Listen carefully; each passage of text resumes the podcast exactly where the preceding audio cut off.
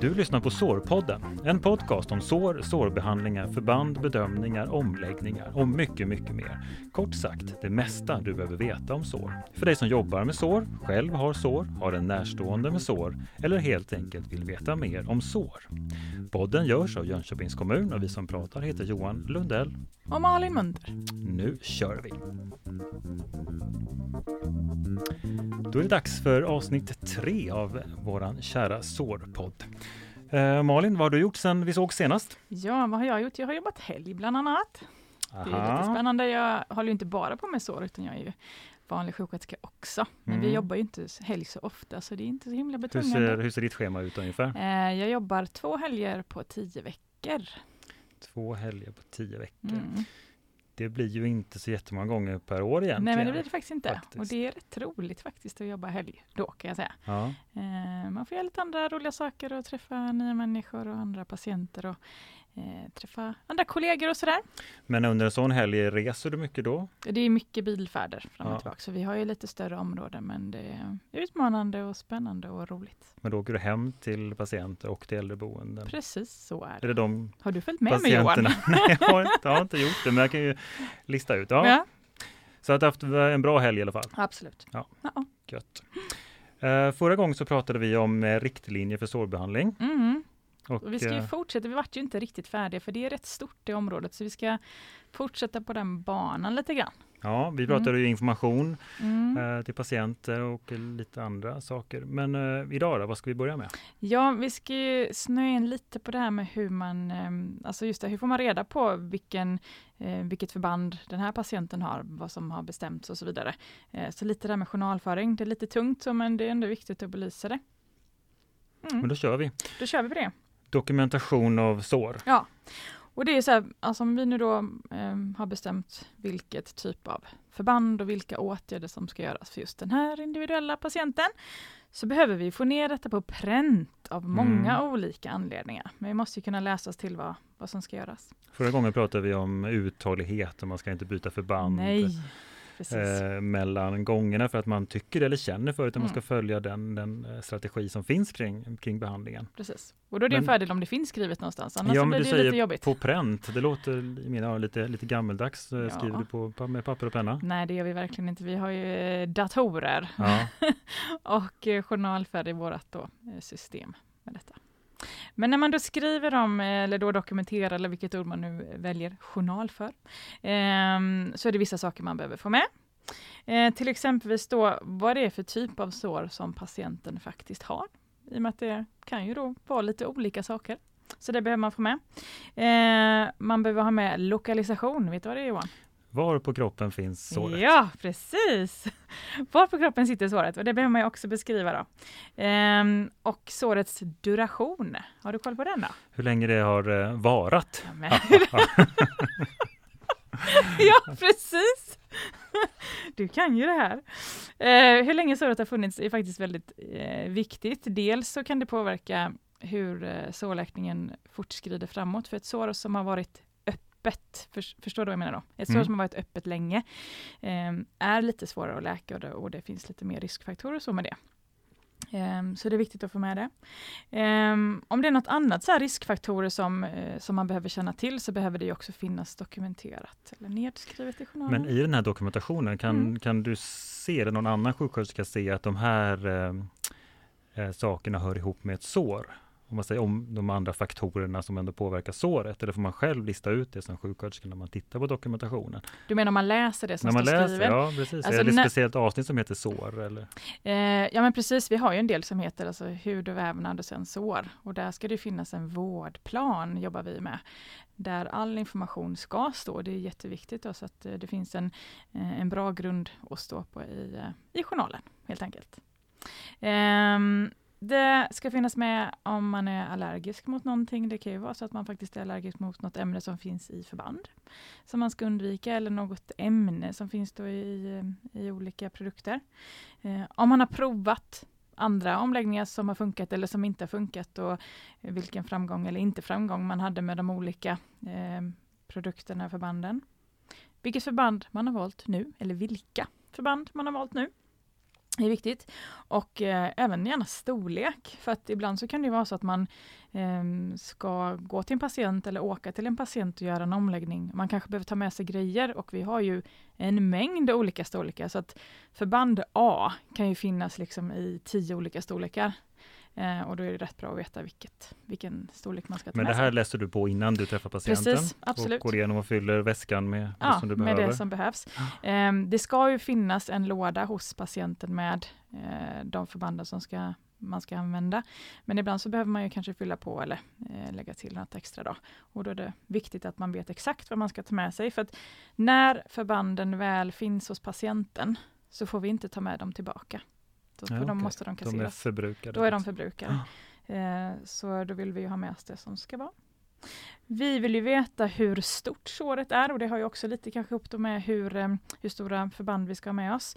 Eh, det är jättebra att fotografera sår. Och kan man få in det i journalen på något sätt? Det finns ju olika journalsystem i Sverige. Ehm, och eh, gör man en ny upphandling på journalsystem Mm. så ska man ju verkligen se till att man kan lägga in foton. Hur gör vi eh, idag då? Vi lägger in foton. Ja, så vi, vi har det upphandlat Ja, i vi vårt har det system. uppe. Ja, precis. Eh, för en bild säger så otroligt mycket. En bild får ju aldrig ersätta det skrivna ordet, alltså så, men eh, det kan ju förtydliga eh, det man läser. Eh, Men man kan du ser- följa då sårets utveckling under en, en längre Absolut. tid? Så? Ja, och det som också är jätteviktigt, förutom bara att man tar ett foto på ett sår, det är att man har några referensramar, om man säger så, på så man ser hur stort det här såret är. Och där finns det sådana speciella linjaler som man kan lägga vid såret. Och sen tar man- du kort på linjalen Ja tillsammans med precis, såret där? ja men precis. Ehm, och så att man lägger linjalerna eh, så att de, eh, man ser både längd och bredd. Ehm, det är jätteviktigt, för annars det är väldigt svårt att bara se ett foto på ett sår eh, och förstå hur stort eller litet det är. Man måste ju ha någon referens. Någon referenspunkt. Ja. Så skulle det vara så att man har glömt eh, linjalerna så kan man ju ta något annat som man vet, ja, storleken på en tändsticksask eller ja, vad det nu skulle kunna vara, någonting som man kan få någon referenspunkt. Men hur dokumenterar du lukt då till exempel? Ja, det får man ju skriva ner. Ja. Eh, sen ska man, vi får ju aldrig och ska aldrig använda värderande ord. Eh, det är liksom inte vårt jobb eh, med någonting egentligen, inte bara med sår, utan vi ska inte värdera någonting, utan vi ska försöka vara sakliga. Och lukt är faktiskt en av de sakerna som är svårast att eh, beskriva. Eh, ibland använder man stjärnor på hur mycket det luktar, så en stjärna är liten lukt och två stjärnor är lite mer och tre stjärnor Ja, då luktar det ja. mest. Men man ska ju inte skriva till exempel såret luktar illa, för det är en värdering.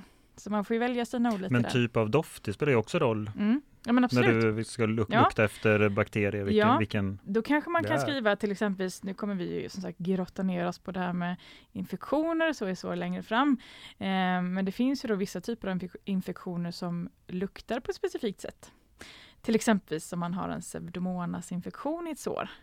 Eh, läser man kurslitteraturen så står det att det luktar blomsteräng. jaha, Jag vet inte riktigt. Om jag håller med om det. Nej. Men det har en speciell och specifik doft som är lite sötaktig. Och det är klart, då kanske man kan komplettera med att skriva att det, det finns liksom eh, troligtvis växt av pseudom- pseudomonas på grund av doften och att hur det ser ut. För det är lite, eh, brukar bli lite brå, blågrönt i det såret. Okej. Så att sådana grejer ska man ju få med. Men till nästa upphandling då så får Ja. du ta med någon sån doftindikator på något sätt som man kan Tänk vad häftigt om vi kan ha så här så det kommer ut lite så här doftämnen Ja, men det borde kunna fixas Ja. digitalt. Fixar du det, liksom- Johan? Ja, jag Ja, kolla på det. Eh, sen så vill vi gärna få med djupet på såret också. Det är rätt svårt, men man får ju kanske kan ta en eh, eh, bomullstops eller bomullspinne och, och hålla ner och så får man i alla fall en uppskattning om hur eh, djupt det är på djupaste stället och på det grundaste stället och så får man liksom mäta på bomullspinnen då. Och det anger man i text då i, i journalen. Ja men precis. Ja. Eh, men sagt foto säger så otroligt mycket. Eh, men inte, man ska inte bara foto utan man behöver också skriva hur det ser ut. Eh, och sen ska man ju då försöka just det här att beskriva hur ser det ut i såret. Och för att göra det så behöver du först och främst veta vad det är du ser. och det är väl kanske en sån här grej som man behöver bli lite van vid och använda sig av vissa ord. Vi kommer komma till det alldeles strax.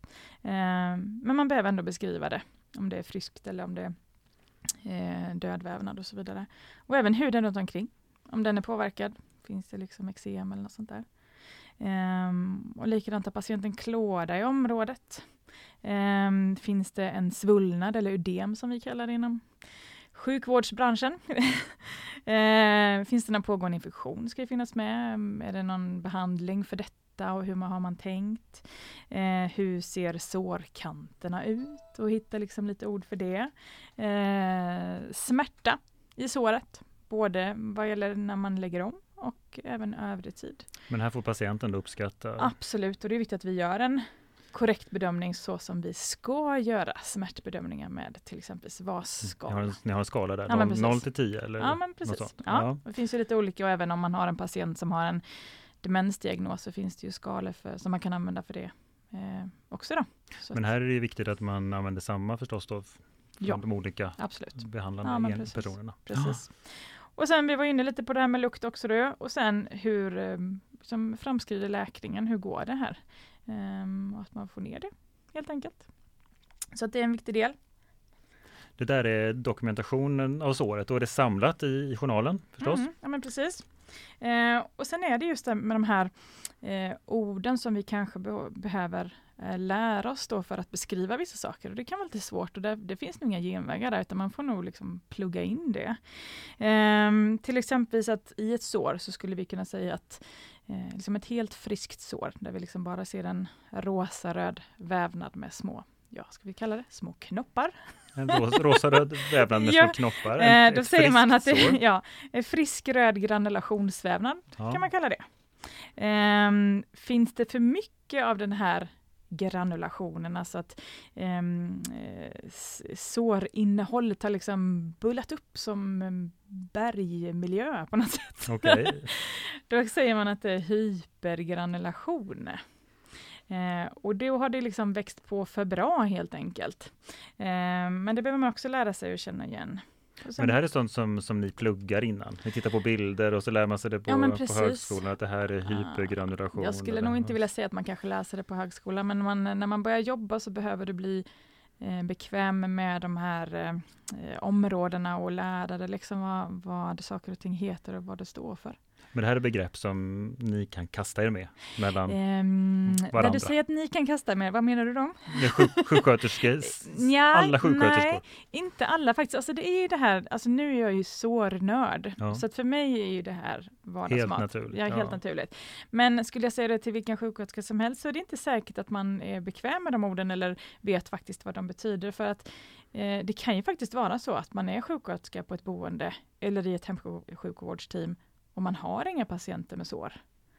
Alltså för att bli bra på någonting så behöver du utsättas för det. Du måste väldigt... möta det regelbundet ja, på något sätt och, och, Ja, och, ehm, och det är ju det lite som är utmaningen i hela det här konceptet och en av anledningarna till varför vi har den här podden också. Eh, just för att det är svårt.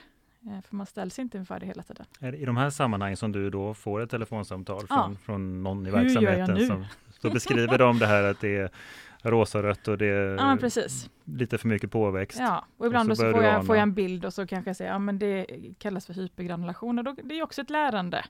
Eh, och så kanske jag ger förslag på åtgärder som man kan göra, till exempel.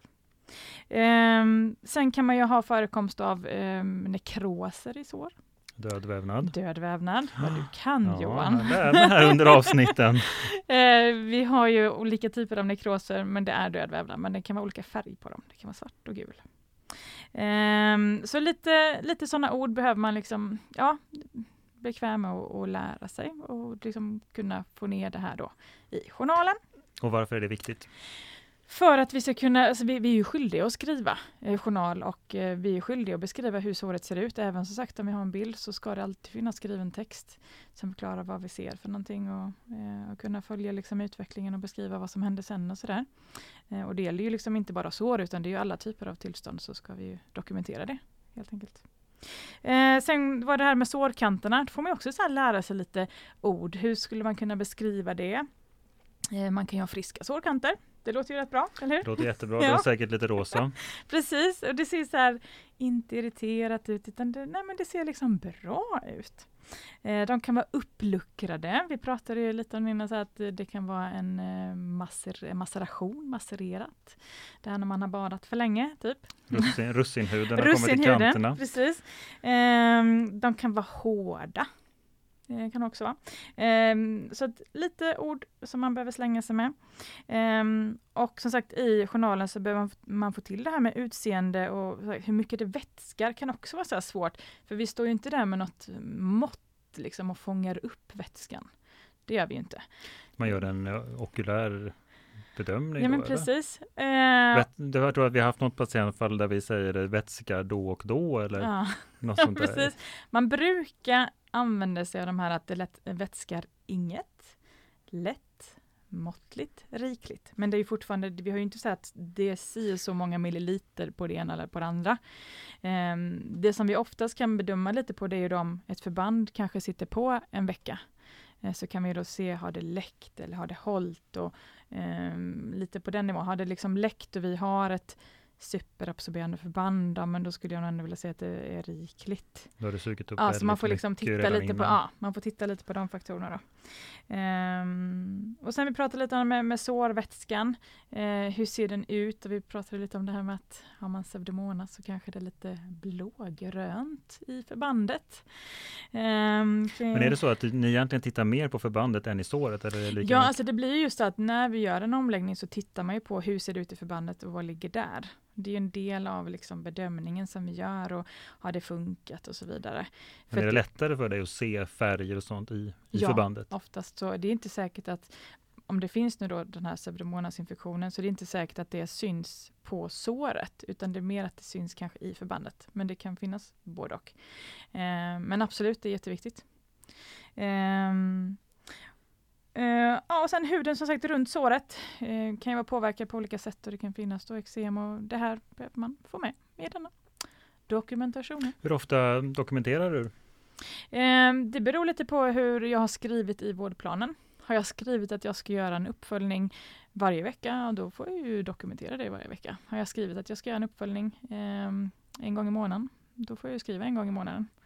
men så länge man följer eh, vårdplanen så, så, behöver man egentligen inte göra någon anteckning om det, utan vi i Jönköpings kommun har i alla fall valt att göra så att vi signerar på en lista när vi har gjort en omläggning och så följer man det som eh, så den planerat. signeringen räcker där, du behöver inte liksom Nej, dokumentera precis, varje för gång? då har ju allting gått så som vi har tänkt, helt enkelt.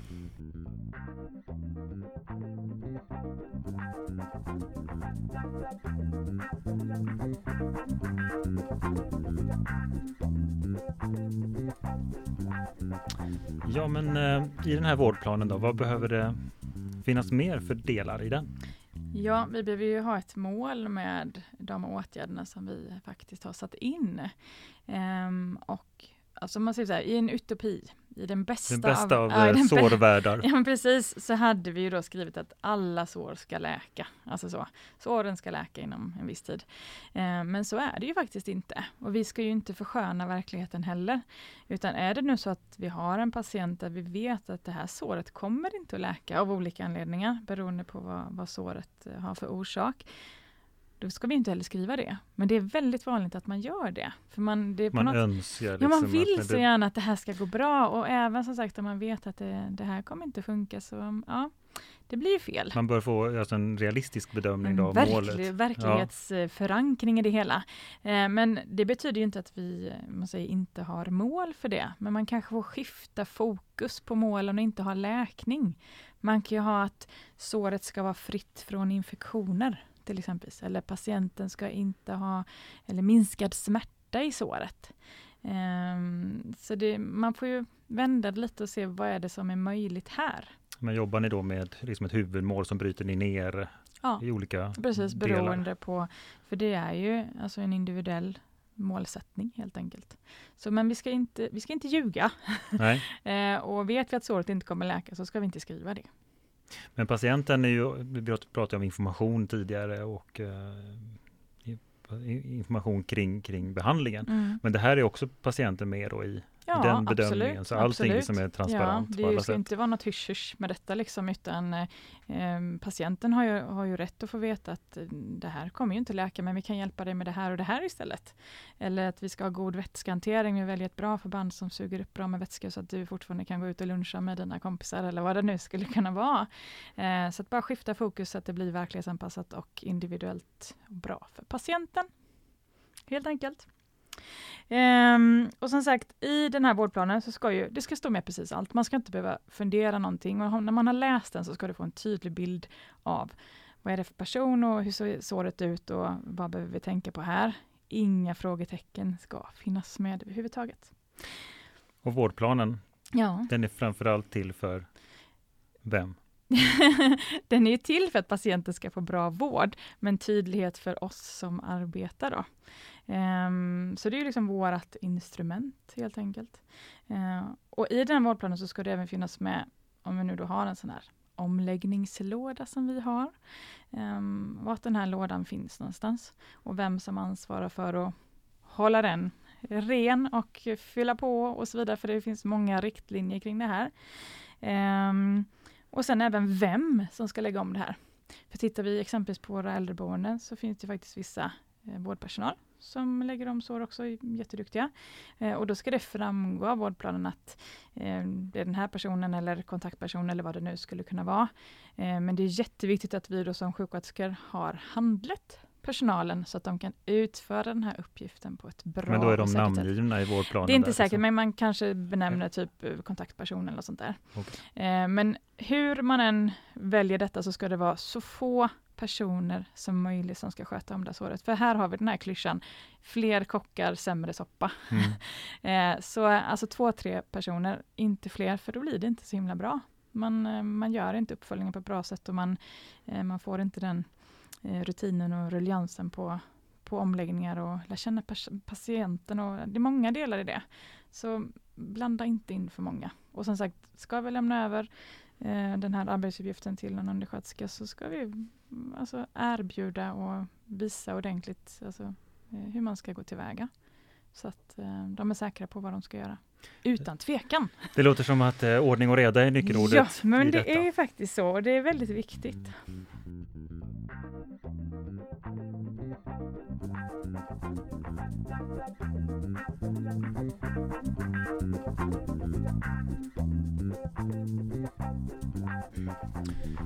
I Sårpodden har vi ju en stående programpunkt som handlar om dagens förband och det är en rolig del av det hela. Ja.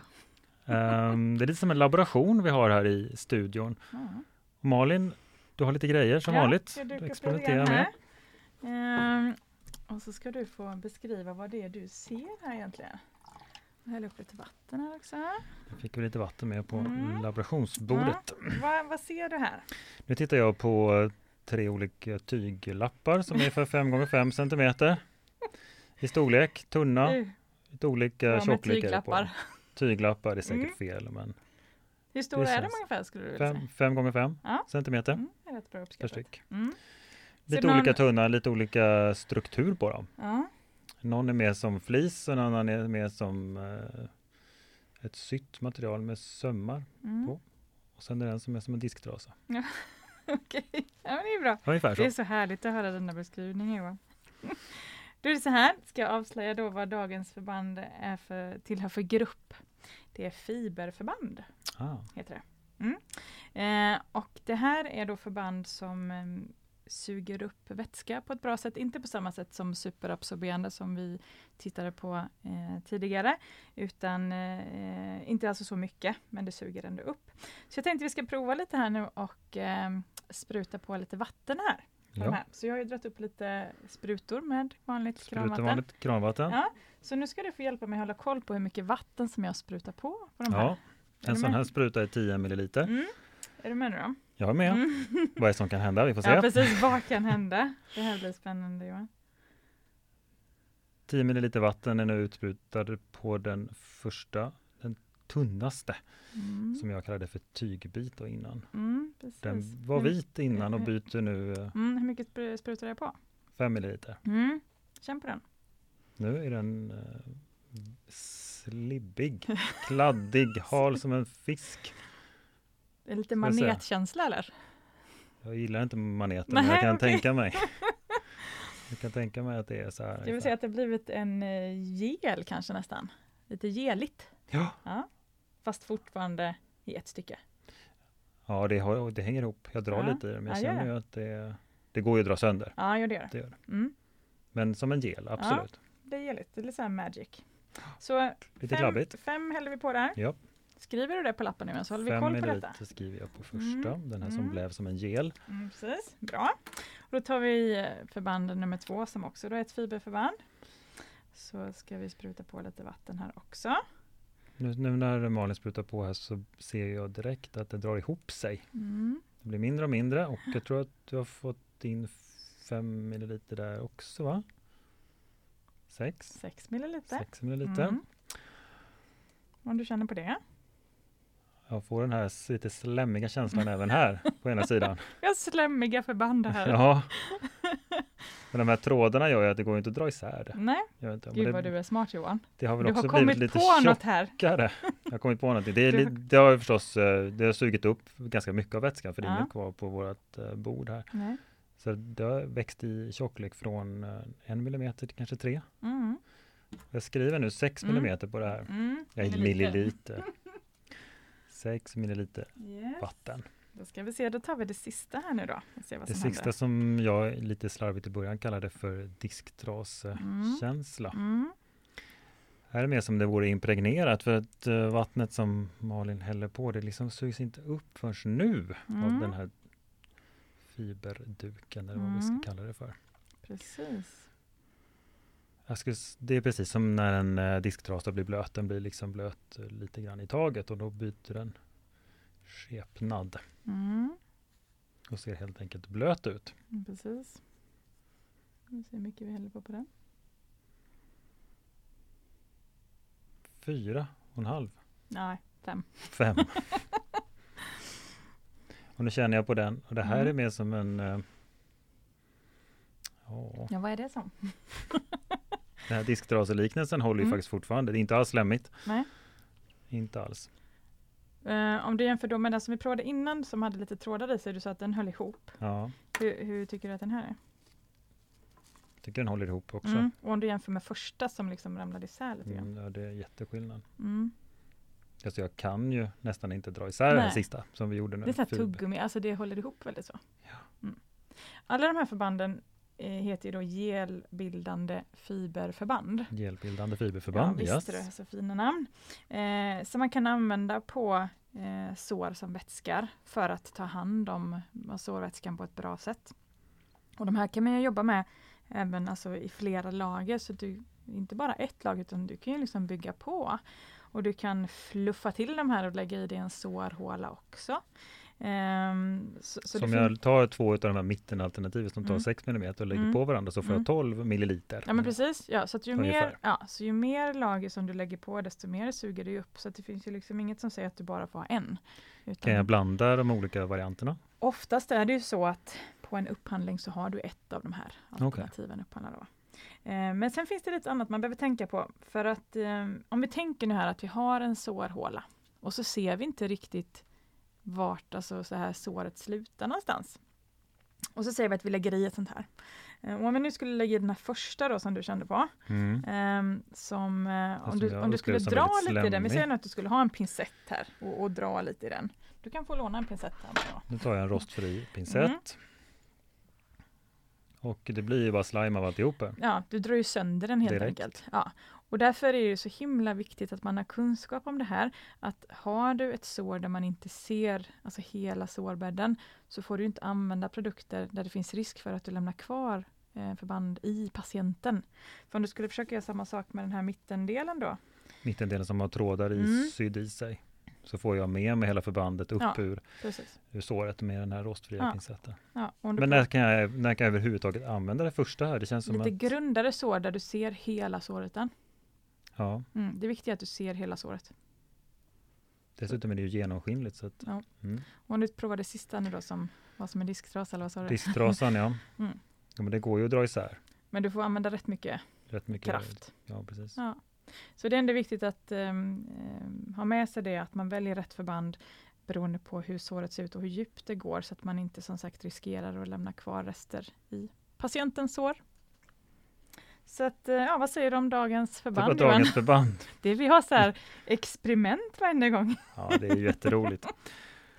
Det var det. det, var det. Ja, precis. Och jag kan också säga att oftast med de här förbanden så man lägger det här på såret och sen brukar man ha ett ytterförband ovanpå, för att annars så skulle det här ju ramla bort. Då. Ja, precis. Ja. Det, här, det finns ju inget självhäftande Nej, i det här det överhuvudtaget. Du måste lägga Nej. någonting ovanpå. Yes. Bra! Så, så lägger det till.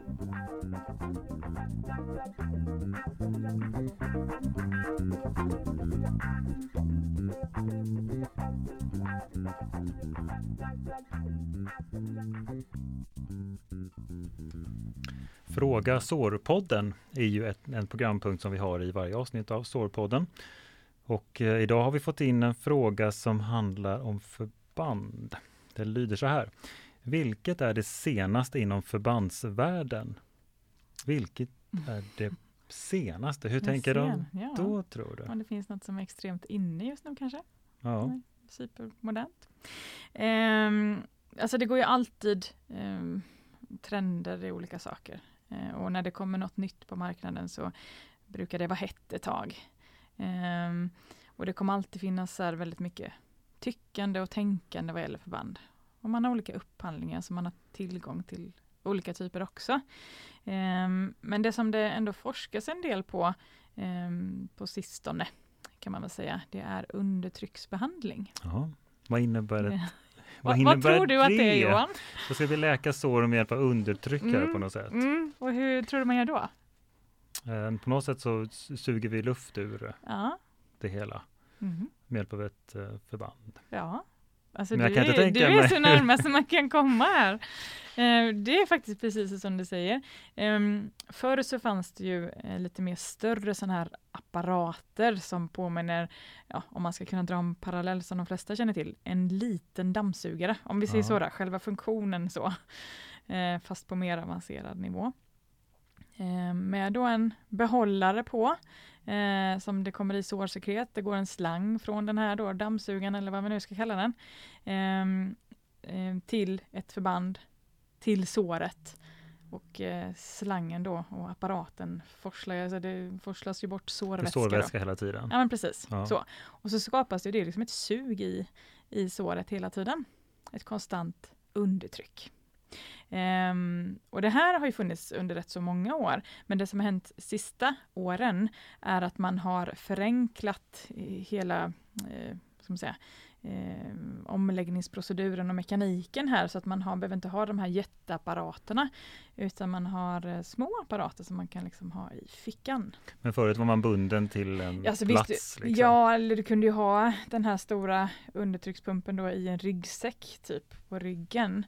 Ehm, och ja, alltså det blir lite bökigt att ta med sig detta. Mer vanligt kanske när man är inlagd på sjukhuset. Ehm, men sagt de här senaste behandlingarna så är det i miniformat. Vi ska, alltså det är det här, mm, alltså även yngre personer som är aktiva och man ska kunna spela fotboll och ja, men du vet. Men hur liv. litet eh, pratar vi om här? Hur litet? Aggregat? Själva pumpen Ja. är alltså bara alltså som en liten telefon egentligen. Som en och, så, mobiltelefon Ja, kan i fickan? man säga. liksom. Ja. och så går det en slang till och så går det till ett förband. Så att det finns ju ingen eh, behållare som eh, sårvätskan hamnar i. Utan det sugs ju upp det i förbandet som innehåller superabsorbenter. Och det vet ju nu du vet jag vad det är. Så du har superabsorbenter i den här Ja, men mobiltelefonsliknande precis. apparaten. Ja. Men själva såret, där är det bara Det är det här förbandet. plåster, ja, vad ska vi men- säga? Ja, men ett förband, plåster eller Ja. vad man nu vill eh, använda för ord. Så det, ja, det är en rätt så enkel omläggning egentligen, men på väldigt avancerad nivå ändå.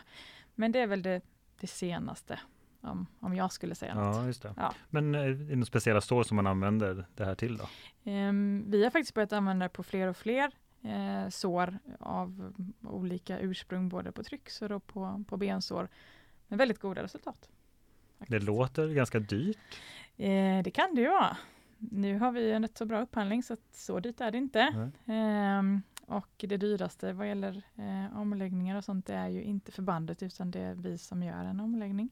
Eh, och kan vi då minska ner på tiden så har vi ju vunnit där. Ja, samtidigt som patienten blir mer rörlig och kan Ja men precis. Och man har en god eh, vätskehantering, tar hand om vätskan på ett bra sätt och eh, kicka liksom igång sårläkningen. Man vet exakt inte riktigt alltså, precis vad det är som händer. Men man har sett att det är väldigt bra. det är kul. Ja. Modern teknik när Ja. den gör nytta. Yes. Eh, Den andra fråga som har kommit eh, till oss heter så här. Vilket är det bästa förbandet när man har ett trycksår i sackrum? Alltså i rumpregionen. Ja, precis. Ja, alltså dels så beror det ju lite på hur eh, såret faktiskt ser ut, hur stort det är, hur djupt det är, hur mycket det vätskar. Eh, för det är ju sånt som vi måste väga in när vi väljer typ av förband. Men det svåraste eh, med sår i den här regionen brukar vara att få det att sitta kvar. Speciellt om patienten är inkontinent. Vet du vad det är Johan? Ja, har problem. Mm, mm, så, man inte kan kissa. Man kan inte liksom. kissa när man vill. Nej, precis. Det blir lite läckage och sådär. Eh, och det blir problematiskt eh, och det är svårt. Eh, så att man får se lite ehm, ja, det finns lite olika typer av förband som fäster bättre än andra. Eh, men återigen, jag har ingen bild på det här såret, så Nej. jag kan inte säga exakt. Eh, men något som sitter bra, ibland så behöver man ta till lite klisterförband, även om det kanske inte är det bästa, för klister har alltid åverkan på huden. Eh, men ja, Men kan man Mm. tänka sig att man testar olika varianter av ja förband? ibland, så, där är ett område där vi faktiskt får testas fram mer än vad vi gör på andra typer av sår, för att man måste hitta det mest optimala just där. För eh, ja, det, det är det en svår kroppsdel att Ja, lägga det. förband på? Det är det verkligen. Är det för att ni inte kommer runt helt? Liksom, man kan inte... Ja, och det är liksom just det, liksom har man läckage av urin eller avföring så, så krånglar det ju till det. Helt enkelt. Det kommer in saker i såret som inte ska vara där. Precis, vi vill inte ha avföring i såret. Så vilket som är det bästa förbandet kan man inte svara på egentligen, utan det är från fall till fall. Ja, det var lite tråkigare men det, det är verkligen så och det är en utmaning, eh, de patienterna som har den här typen av sår. Men många gånger ska jag säga så lyckas vi ändå hitta någonting, men det är lite individuellt och ja, undertryck har vi även där ibland. Ja. Faktiskt, skulle jag säga. Eh, vi har ju också en annan programpunkt som heter patientfallet. Och eh, det hänger lite ihop med den frågan som vi pratade om alldeles nyss. Jag ska läsa upp eh, fallet. En patient som har trycksår i sakrum. Såret är cirka 8 gånger 8 centimeter. Det är svårt att säga hur djupt såret är då det är svart nekros som täcker halva såret. Det som man kan se under nekrosen är lite sladdrigt och trådigt. Det är svårt att få något förband att sitta kvar. Patienten är också inkontinent. Vad ska vi göra? Ja, och det hörde ju verkligen ihop med den eh, förra Ja. frågan där. Ehm, men ehm, det stod ju, det var ju rätt så ändå eh, bra beskrivet här, att det fanns ju nekros. Kommer du ihåg vad jag sa om nekros Johan? Död vävnad ska bort. Ja men precis. Eh, I det här fallet så är det i alla fall så. Eh, och då är det så att någon person som kan detta ska försöka att, få bort nekrosen helt enkelt. Och vi eh, kan använda oss av lite olika instrument här. Ja, i förra avsnittet pratade vi om kuretter och Ja, skalpeller. och du kommer ihåg ja. Helt fantastiskt. Nej men det, det ska man ju försöka för att eh, när det finns en nekros så är det en ökad risk för infektion hos patienten. Eh, och eh, rätt så allvarlig infektion faktiskt. Så att eh, vi behöver hjälpa kroppen på traven här och få bort nekrosen. Det är egentligen det viktigaste som jag vill förmedla i detta patientfallet. Ehm, kroppen kommer att lösa det själv men det tar väldigt mycket längre tid och som sagt risken för en allvarlig infektion är överhängande. Och det vill vi ju inte. Det vill vi inte ha. Nej. Är det här ett exempel som eh, du skulle kunna få från en kollega i, hos ja, oss? Det är absolut. Nu har ju inte vi, alltså tack och lov så har vi ju minskat andelen trycksår av allvarligare art om man säger så. Um, så det är inte jättevanligt, men visst händer det. Um, så att uh, ja, det kan vara en sån typisk fråga som jag behöver åka ut och hjälpa till med. Uh, och uh, då få bort lite nekrotisk vävnad. Och det här har ju också lite ihop, vi pratade lite om det här med lukt innan. För nekroser luktar ju. Det luktar dött helt enkelt och det är en rätt så besvärande doft. Och är man då drabbad av detta och behöver känna det hela tiden så alltså kan vi få bort det som luktar så är det bra för patienten. Minska lidande. Bra, då Ja. har vi avslutat eh, patientfallet för idag. Ja, Och vi vill också passa på att ehm, tipsa om att skicka in egna patientfall eller frågor till jättegärna. Sårpodden. Och glöm inte bilder. jonkoping.se. Precis, glöm inte bilderna. Det ska bli intressant att eh, Mm. beskriva dem tillsammans med, med Malin så att ni får en bild av eh, det vi ser. Mm. Vi har också möjlighet, ni, du som lyssnar har möjlighet att recensera podden och eh, tipsa dina kollegor och vänner som du tror skulle kunna vara intresserade av att eh, lyssna på oss. Och jättegärna också om ni eh, vill lyssna på något speciellt eller det är någonting som ni är intresserade av att höra mer av så skriv det. Det vill vi jättegärna veta. Tipsa Sårpodden. Yes. Men jag tror att vi stannar för idag Ja, och så säger vi tack och hej. tack och hej. Ja, det blir lite tramsigt det här. Jag tror vi måste lägga förband på oss.